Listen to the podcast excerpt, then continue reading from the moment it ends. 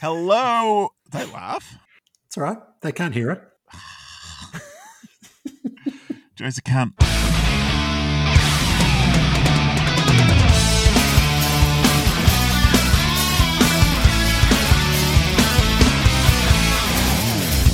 Hello and welcome to the Massive Attack Podcast. I am your host, Mitch. This is the 136th episode of the Massive Attack Podcast. We are up to the year 2021, A to Z's. The letter today is W. I was about to say V, W. And with me to enjoy everything W is my co host for every single episode of this show, Joe. Hello, Joseph. How are you? I'm very good, Mitch. You managed to get through that intro nicely. Thank you very much. Yes, so we're up to W. We are. Yes. We're we're getting very close to the end of the alphabet. We're going to talk about all the movies of Mark Wahlberg. Really, I thought we were going to talk about Wahlburger. Oh, yeah, well, that, well, that was part of it. It was just an junk. No, no, no, something close. we are talking about The Wall. That's right, WCW wrestler from the 90s or 2000s. I think it was late 90s, early 2000s. Yes. Yeah. And and we're probably going to mention the fact that didn't he get backdropped off the top of a roof and then he came back later in that very episode and Yeah. Hogan was all like, he's alive. Yep, No, no, we're not talking about that wall. Oh, we're not? No, and we're not talking about the movie The Wall with John Cena in Oh. because I haven't seen that one. But no, we're, we're going to talk about Pink Floyd's The Wall. Oh. So we could have done this for our P episode, but no, we're doing it for W. So Okay. W is for The Wall. So we're not playing um, David Hasselhoff singing Breaking Down That Wall? No? Was, is that what it was called? I thought it was called. I totally got this episode wrong. I, I thought that was I'm singing for freedom. yes, but it was the wall he was bringing down when he was singing for freedom. Okay. Not that wall. No, the Oh. wall that Donald Trump was going to build. Okay. There's a lot of walls. There is, yes, But no, Pink Floyd's The Wall, which is a motion picture. yes, Okay. It is a motion picture. Right. But before we get into the motion picture itself, we should probably talk a little bit about Pink Floyd and the album that became the movie The Wall. So I don't know how much of a, a Floyd fan you've been over your 48 years on this planet. I went through a bit of a phase where I really got into Pink Floyd. I think it was probably around 1989 when I was in year 12. And a friend of mine introduced me to their album Drugs? Piper at the Gates of Dawn. Oh. Well, I wasn't quite into drugs at that stage, but I can see the connection. But no, so Piper's at the Gate, Piper at the Gates of Dawn came out in 1967, and that was their kind of avant-garde psychedelic sort of period. And ironically, now thinking about it, when I was in Year 12 in 1989, I was also listening to The Doors, and I was listening to a lot of like 20 year old music. So I had a look at what was popular 20 years ago from now, and it would be the equivalent of kids in year 12 today really getting into Nickelback's This Is How You Remind Me, just to put that into perspective. But anyway, so in 1989, I was listening to Pink Floyd. They had a very different sound on their first couple of albums because they had the lead singer Syd Barrett rather than Roger Waters and Dave Gilmour singing most of the vocals. And as I said, it was it was psychedelic, it was trippy sort of stuff. So if you don't know, there's the song Bike, which is pretty out there. They had another song called See Emily Play, which I think was their first number one record, but they, they were quite a different band. But anyway, Syd Barrett kind of went a little bit crazy from doing too much drugs. And the band continued on without him and became a bit of a, I guess you'd call them prog rock band. I would because I don't know any better. But yeah, I would say prog rock. Well, they've got a lot of albums that only have three or four tracks on them because the tracks themselves are like, you know, 15, 20 minutes long and they're very drawn out, long, lots of instrumentation. A lot of people would probably call them pretentious or Yeah. pompous is probably another word. Hmm. But yeah, the, the actual album The Wall came out in November of 1979. And then a few years later in 1982, the movie The Wall came out. So we'll probably concentrate a bit more about the movie in this episode. Yeah. So what's your sort of background with Pink Floyd? Uh, none really. Like pretty much what you hear on the radio is my reference to Pink Floyd. So rewatching this, like I know of them, I know who they are. So I knew The Wall. And what Money is that another one of their songs? Yes, it is. Yeah, so that was sort of used in a lot of montages back in the 80s, so I was aware of that. Learning to Fly was probably, I was aware of that because it was a new song from Pink Floyd when I was sort of paying attention to music. But again, that was a radio song. It wasn't uh, exactly. you know, 45 minute musical piece or whatever. So I know singles essentially in that way. I was very familiar with the Wall film clip, and I don't know where I would have seen it, but it always freaked me out the kids getting squished into the sausage making machine, the mincer. Hmm. I was always that Yep. that image has been with me forever. So as far as that goes, that's my really only reference to Pink Floyd. Like I know they were a prog, prog band and they were important in that sort of way. And uh, I, was it Gilmour's a pretty decent guitarist by all reports and all this sort of stuff. But I've never gone any deeper than knowing the stuff that they play on the radio. I know of them Okay. obviously, but I've never gone any deeper. And I had seen this movie at some point because there was a period probably when I turned 18 when I discovered movies. Like I watched a lot of movies up until then, hiring my horror and science fiction films from the video library are rated because they might have boobs in them. But it wasn't when until I turned like 18, 19, I sort of started seeking out classic cinema or classic films or old movies.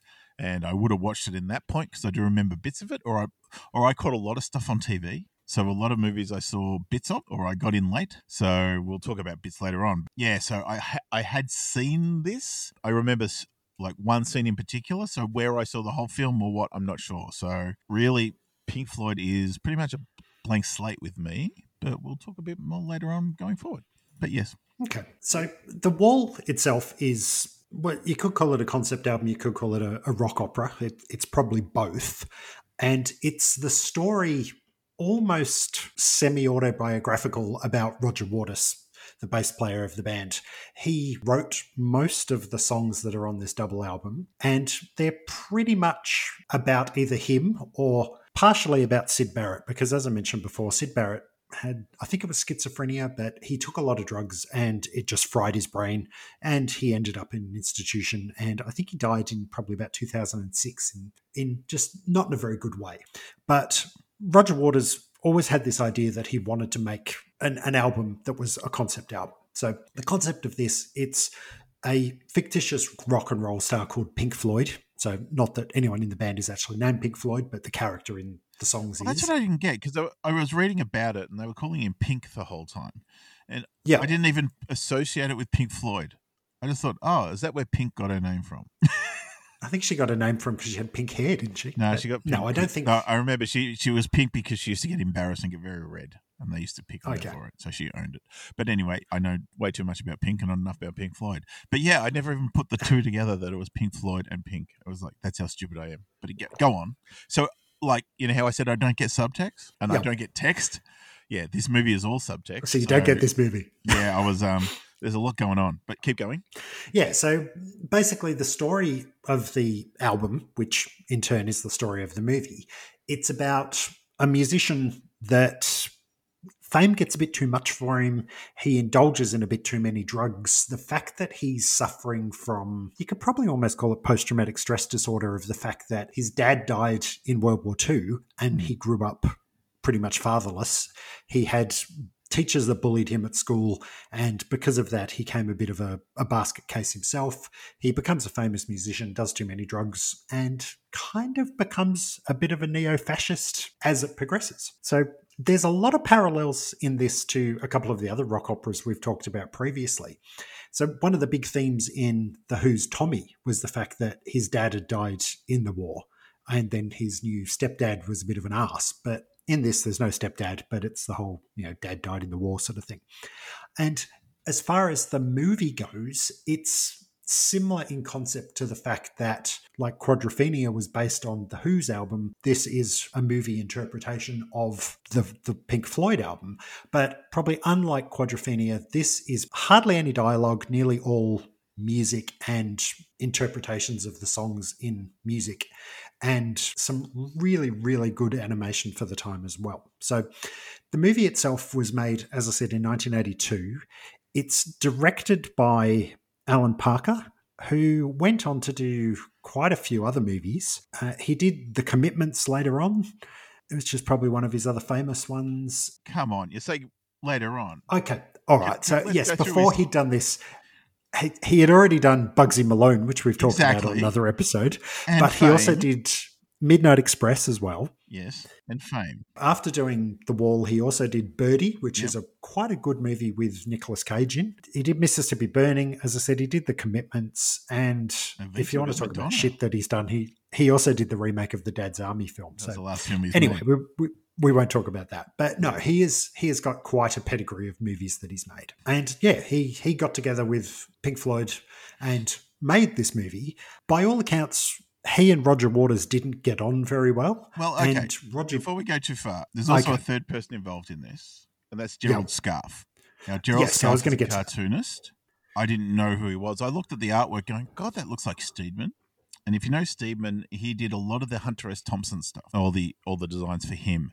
And they're Okay. contemporaries, and they cracked the shits. Hmm. Well, actually, Steadman cracked the shits with Scarfe when Scarfe took a job for the Daily Mirror, I think it was, or the Daily Mail. He took a gig, and basically they had a falling out. So the fact that they looked, they were friends, and they their styles is very similar.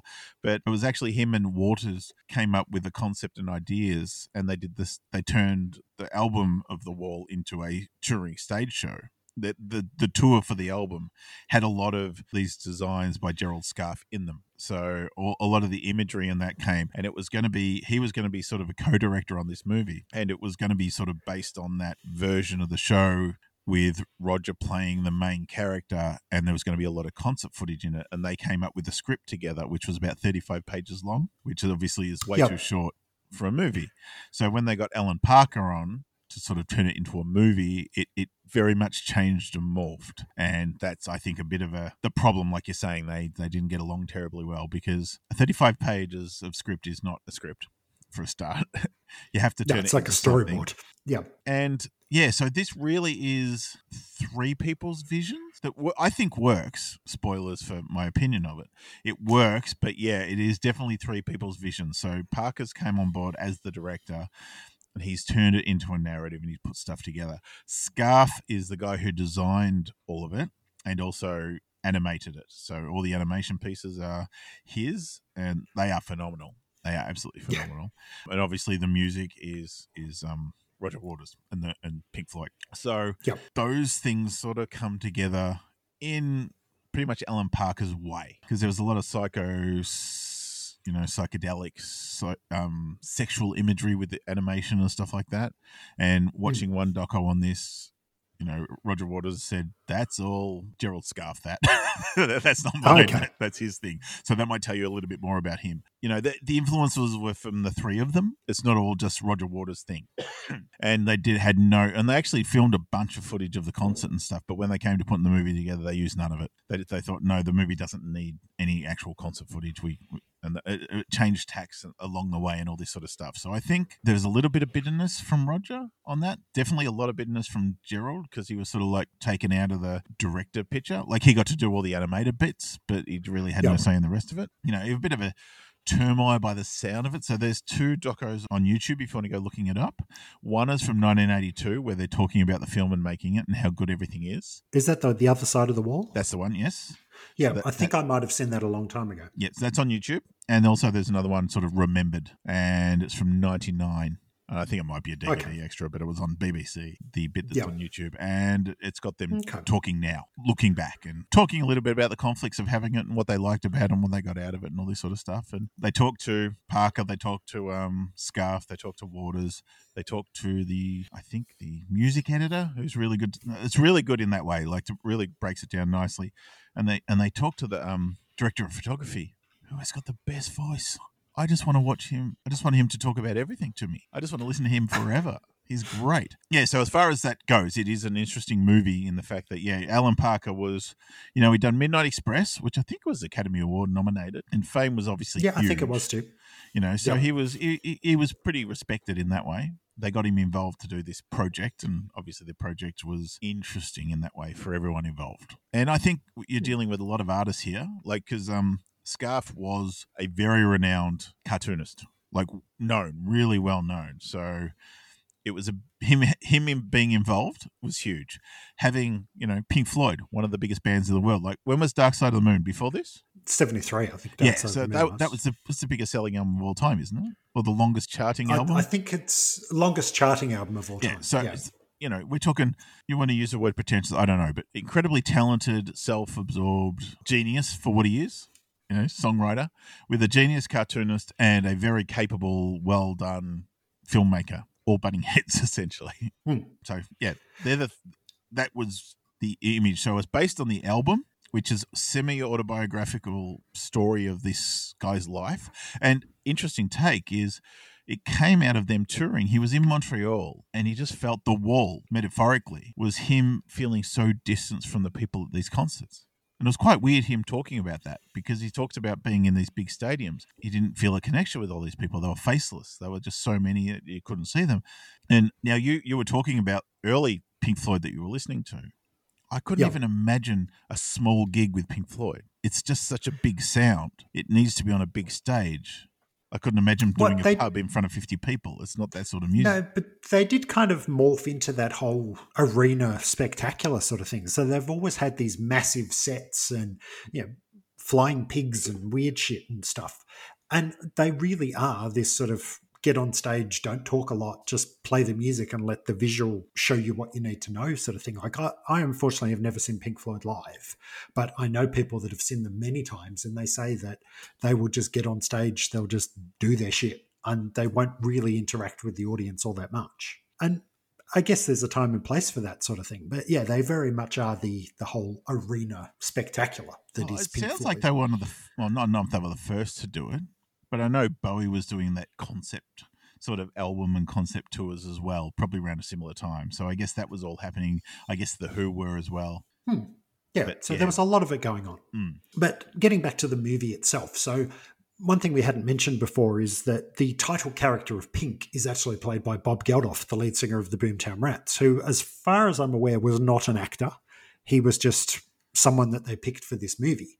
So I don't think he's acted in anything else other than this. So he is purely famous for being the Boomtown Rats and the man Yep. that created He Live hasn't, Aid. hasn't appeared know, in Spice sort of World yet. So yeah, that's all he was he in Spice World? Yeah, for one scene. Okay. So, yeah, so he's the title character, Pink. It sort of starts off in his head of him now, and then it kind of goes back in time to the time of the war and his dad dying, and then him living in the life of a child without a father, sort of in that sort of probably the, the 50s, I'd say it's probably meant to be. Yeah. And it's very reminiscent of a lot of that English films that you see about, you know, kids in the 50s. They're all sort of that sort of snotty little kids that hang out on the railway tracks and he gets his dad's bullets and puts them under a train wheels. And, you know, it, it's similar to a lot of things you see from that time. But then, as we said, Gerald Scarfe's animations kind of come in and bring his thoughts to life as the animations sort of go and it kind of flows really well with the idea of the songs as well. So obviously, this is a musical movie, but it is, as I said, there's hardly any dialogue in the movie. It's purely just the songs, and it it's kind of like you know 24 little video clips all strung together to make a movie. Yeah, uh, it's definitely um, and that's something that Alan Parker said in the in the '99 doco. Was you know this was 1982. MTV hadn't started yet. This was pre MTV. There was 60 hours of footage they cut together. There's 2,000 cuts in the film. Like it's very it's montagey in that way. There's a lot of film chopping between the symbology, sym- the symbiology, the animation cutting between. You know, it was adventurous, experimental in that way. Obviously, there was a concept. It, it- it's telling the story of a guy having a nervous breakdown, or he's had a nervous breakdown, and it's exploring memory is what's Hmm. happening. So as he's you're seeing this character of Pink, he's having flashbacks to his past. He's having visions as well because he never would have met his dad. His dad died, you know, when he was very young in the war. Yep. So there are there's imagery of the war and all this sort of stuff. Like this, you know, they've got footage of soldiers going and all these sort of things. He even goes back as a kid, walking through the trenches looking for his dad. There's a touching Yep. moment actually when he goes to a park. His mum's off shopping, and he goes and plays in a park. And there's a dad helping one of his kids on the titter totter or one of the little bit play equipment, and he asks for help, and the guy puts him on it and that sort of thing. And then the kid walks off and holds his dad's hand, and he just walks up and grab, grabs his other hand. And it was just really weird. Like it was actually quite confronting. I was like, oh, Yeah, that would it be, is, isn't it? that's kind of hard. he didn't have a dad and he, he wants one and that sort of thing. So you're just getting all these bits and pieces because there's no real long, coherent scenes in the movie. It's not like you're getting long, drawn out pieces. It's literally smattings of memory. You sort of get that bit to establish that scene. Then there's a bit at school where his teacher's bullying him because he wrote a poem in class and the teacher finds it. And we're talking that old school British teacher where he's got the what's the is it the mortar the hat Mortarboard, yeah. mortarboard hat and the cloak and everything like that. So it's that traditional, you know, thing. And he's it embarrasses a kid. He reads it out and chastises him for it and all this sort of shit. So you're just getting all these moments of his past, uh, bits and pieces here. And ironically, the, the poem that he writes, or the, the poem that the teacher reads of his, is the lyrics to Money. Oh, is that what it is? I didn't see. I Yeah. I, all that stuff. I missed all that. Yeah, but no, it's the lyrics to the song Money that came out a few years before. But yeah, that probably the most well-known song of this movie is Another Brick in the Wall, which is broken up into three parts. But the one that most people would remember is Another Brick in the Wall Part 2, which I think is Pink Floyd's only number one uh, single Okay. of their whole career. Oh, so they're one hit And- wonders, are they? Well, they're not really one-hit wonders, but they're more album people than single people. Okay. Yep. Like their albums have always done a lot better than than singles because most of them were really long and didn't get much radio play. But yeah, so it we get that another brick in the wall with the whole you know, hey teachers, leave us kids alone sort of line. And as you said, it, it culminates in a scene of all these kids sort of marching down hallways with these weird masks on, and eventually they fall into this giant meat grinder and get turned into sausages. And then you see the cartoon version of the puppet master teacher throwing these children into the meat grinder and turning them into mincemeat. And uh, for for a person like I probably saw this in the late 80s, so I was probably in my teens when I first saw it, and even then it was still pretty confronting. So I can imagine if you saw this as a young person, it would stick with you for a long time. Well, I- I, I just saw the film clip bit, so the animation of just the, the teacher squishing the kids into the mixer, and I think it was intercut with the live action stuff too. But yeah, it, it did stick with me, and it did freak me out. I remember it freaking me out because conceptually, it's just harsh. It's like that's not cool. Hmm. Yeah, but there's, I mean, there's there's weirder sides with the plot too. So you've got this bully of a teacher who's an absolute asshole, and there's a bit in one of the montages. There's a scene at him at home, and he's eating dinner, and he's being chastised by his wife. So that's all. You know, where's that come from? From him. You know, he's an asshole Yeah. because he's being treated like that. So he goes to school and does it, and then later on, when you got all the kids there, he's the one chastising. And in this, like, there's very it's very realistic looking, like in that parts of the movie, like when there's flashbacks, him at the park and all that. That's all very realistic. Then you got the scenes, like you said, with all the kids walking along the conveyor belts. That's all very surreal. Like that imagery is not obviously real. There's there's mazes and lighting and everything makes it feel that little bit different. So you sort of get elements that are show what's real, what's not. So you've got this guy having these memories, and then there's obviously hallucinations going on with what he's doing, and it's quite fascinating. So basically, his his life story is told in the fact where he's he's a kid, no parents, mother brought him up. He, he felt like an outsider pretty much from what you get because there's no dialogue set. so it's all the images you get of the. It's not a pleasant childhood. Like there's no fun no, memories. not at all. You know, there's you don't get. It's not like key moments and he's terror. It's terrible. You just don't. You don't see anything but just sort of. Well, of you kind of you kind of do get that sort of trauma because at one stage he's obviously looking for a pet and he finds a rat out in a field. And then he brings the rat back home, and his mum freaks out that he's brought this rat into the house. And then it kind of leads into the fact that he gets very sick when he was a child. And it's kind of insinuated that he's got sick because of the fact that he had this dying rat and he's caught something off the rat. Oh, is that and what that was about? I that- had no idea. Well, that kind of plays into the song Comfortably Numb, where as a child, he's hallucinating because he's got this this fever, and hence the lyrics of the song. He's talking about how he has this fever. And the doctor comes in and gives him the drugs, and he's he's like lying in bed with his fever. But then it cuts to when he's an adult and he's obviously medicating himself with the drugs. And he's nodding off because he's on the drugs. And we kind of get that sort of full circle sort of this is when I was a child and this is what happened. Now I'm an adult and I'm still comfortably numb in this sort of catatonic state. And at one stage, you see, I think it may even even be before that, but he's married and we see his marriage and he lives a pretty ordinary life until he becomes famous as this rock star. And there's one bit where he meets a groupie and the groupie goes back to his hotel room and then he just freaks out completely and the groupie's trying to impress him and he does doesn't care and he ends up just trashing his hotel room and that classic sort of rock star thing throwing the TV out the window and all that sort of stuff. But then after that is where he totally goes off the rails and he gets a razor blade and he shaves like all the hair off his body. He shaves his eyebrows. He turns his all the broken bits and pieces in his room into this huge sort of diorama on the floor And they must have like to actually film this scene, they would have had to have made that diorama on the floor and filmed around it. And it's it's pretty impressive when you think about it. Well, that's set designers for you. Are pretty amazing people. Exactly. He actually cut himself in doing that scene. The blood was real because he accidentally cut himself in it, and they kept going with it and used it later on. But yeah, so he he kind of from there turns into this psychopath sort of character, and just the Nazi symbolism of it all. So he shaves his eyebrows, he slicks his hair back, and he becomes this like leader of this group of people wearing these black uniforms with big shiny boots and they have a symbol fascist, of two hammers. And it well fascists exactly. Uh, but it is very much nazi-ish the fact that they're walking down the street with these big black banners with the the crossed hammers.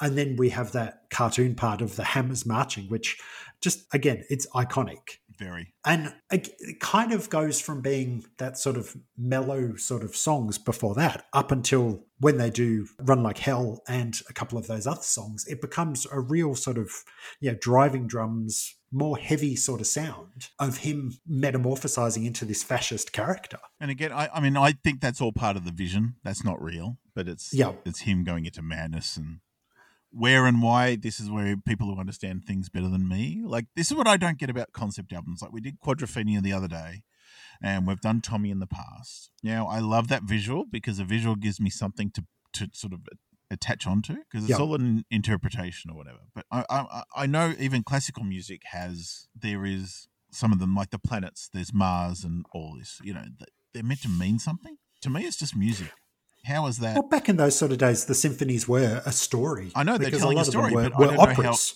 know how, how, how you interpret that. Like if you tell me, oh, Flight of the Bumblebee, it's about a bee flying, and you listen to the music going, oh, yeah, that's cool. But if you didn't tell me it was called Flight of the Bumblebee, I think it was a nice little bit of music. I wouldn't associate the bee with it, but that's me. Okay. I don't get it. So David Lynch is onto something when he talks about my dog Toto. You pitched a little dog, didn't you? That's because you brains. yeah, anyway, sorry. So anyway, so so for that, for, so when it comes to interpreting all this sort of stuff, it's just like Quadrophenia. Like if I listen to that as an album, I don't know if it would tell me that same story. Like I just don't listen to lyrics, or I don't hear lyrics as the problem. Hmm. So knowing what all this shit's about, I have no fucking idea. So I, if I listen to this album, I don't think I would have got any of this so it, it's quite fascinating that there are. I mean, it's not probably. It's just I'm not very smart. But when it comes to this sort of stuff, I just don't get it. So where the fascist thing is coming from. But yeah, like I was saying before, this idea all came from Roger Waters. He was touring. They were playing a concert at this big stadium in Montreal, and this dude was trying to get up on the stage, and there was just a, the crowd was just going crazy and doing all this sort of stuff, and he just hocked up a Logie and spat in his face. He just got so angry, mm. and it's like, where the fuck did that come from?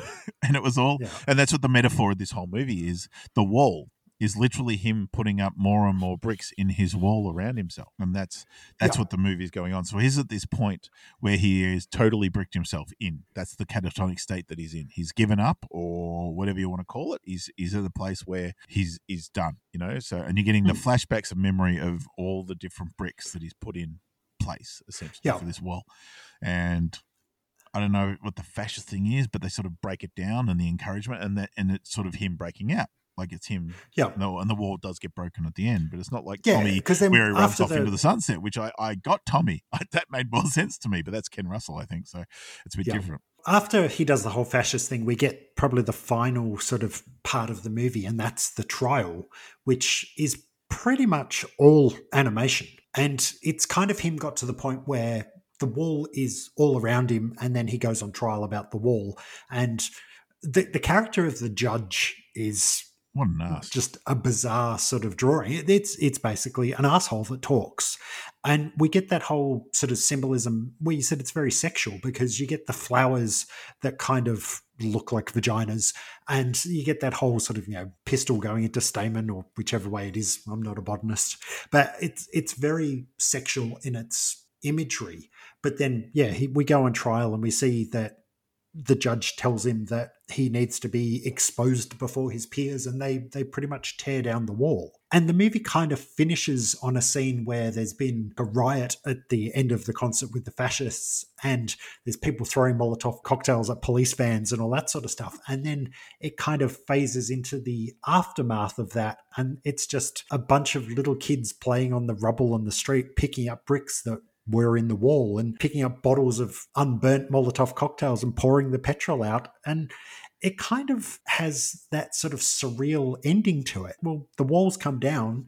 Everything should be okay now, but is it really? Yeah, I don't know. And there is probably so much more you could read into this movie that I myself haven't read into it. But yeah, it's it's one of those things. Like as I said, I saw this probably late 80s. So it was probably around the same sort of time that I was starting to get into Pink Floyd as a concept that probably someone at school had the video and we are like, let's watch this movie. And since then, I've probably seen it 10 or 20 more times. I, I have a tendency to try and watch this every couple of years. I was never lucky enough to see it on the big screen. I've only ever seen it at home on video. But it, it's one of those things that has always stuck with me as my, one of my favorite musical concept movies. So yeah, and it's something I really enjoy watching. So as you said before, you haven't watched it probably as much as I have. But watching it again now, what was your reaction to it? I had no idea. Like when I was talking about my memories, obviously yeah. the scene of the the mincer it, it, was vivid. But in far as the memory go, I remember him shaving the eyebrows off, and that was yeah. freaking me out.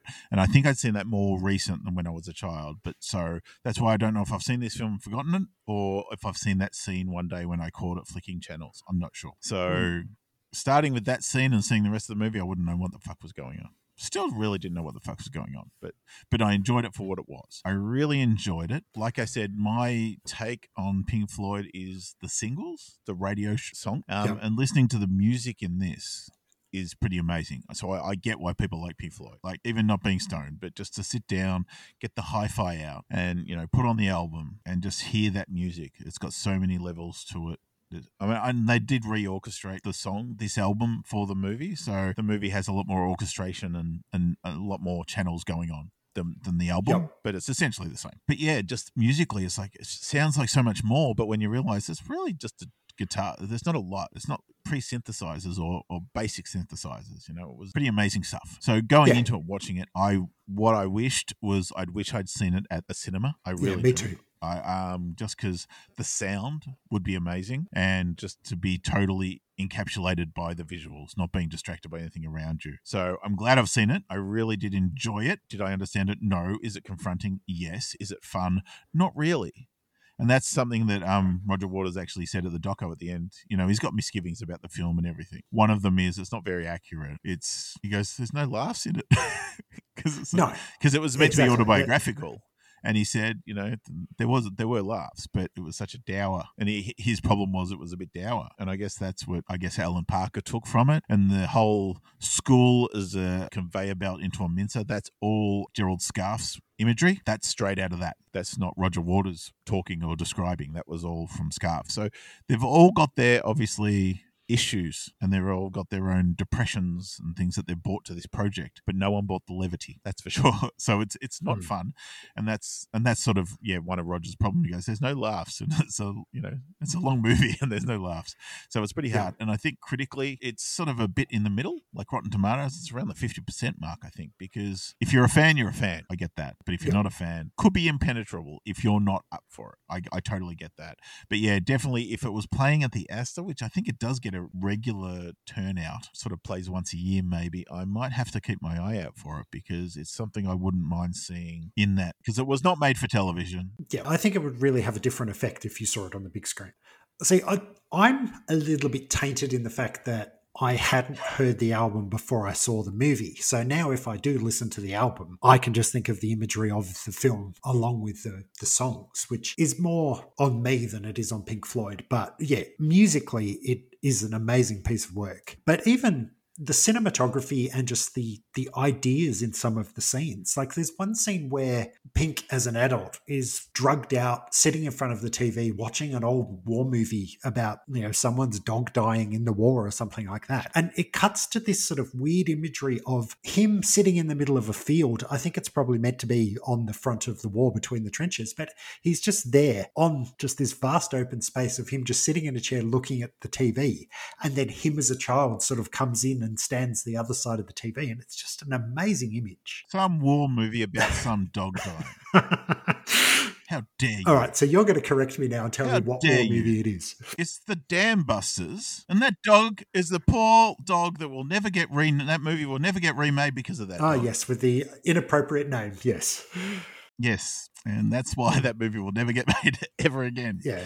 because he's pretty important to the story, and no one will have the balls to make that movie. Nor should they, because it's not a good name. Okay. Yes. But yeah, it's like bits like that that stand out for anyway. me in this movie because they're just really, really well filmed. So, as a, a whole, as the fact that it is the movie of the the sound, the songs, everything, I love it. As I said, I, I watch this every couple of years, and it never gets old for me. So, yeah, Well, I could see myself watching it again because I watched it clean. I didn't want to read anything first because I couldn't remember what I knew about it. So I just thought I'd go in cold. And I watched it, was a bit confused. I watched a little bit on my phone, unfortunately, and then most of it on my iPad. So not the way I would prefer to have watched it. So yeah, I would love to see it again, but it won't be until I'm like, all right, let's do this properly, get the best version I can, either if it's got to be a Blu-ray or you know, go to the cinema if I can. But I'm definitely intrigued to see it again, and that's why I'm tempted by the Blu-ray or DVD because there are commentaries, and I think Roger Waters did one, so it'll be interesting to hear their takes on it. So this is from around '99 as well, so it's a while ago when they did it, but. So I'd be intrigued to hear a raw take on it, but with with you know time passing between, so they can look back and talk about it honestly. So Hmm. that'll be interesting. I, I do kind of lament the passing of the whole rock opera concept albums. It's not something you really get anymore. I guess it's that whole sort of prog rock. Do really? Do Well, you know? Uh, you- well, I was about to say the only one I can think of recently, and that's not even that recent now, is My Chemical Romance, Welcome to the Black Parade, or the whole Black Parade album. But I don't think people are really going out of their way to make concept albums anymore. But I think, I mean, the problem now with Spotify, like, I mean, I am, I'm nearly 50 and I'm, when it comes to songs, unless it's a band I'm really into, like a Faith No More or Bloodhound Gang or something like that, I only know singles. I only know what's played on the radio. So I Hmm. don't know what's out there. And with Spotify now, you know, they'll curate, oh, you like Dua Lipa, here's a bunch of things that sound like Dua Lipa or whatever. So if you went Pink Floyd on Spotify, maybe they'll throw something at you that you go, oh, this is something here. There is a concept album out there.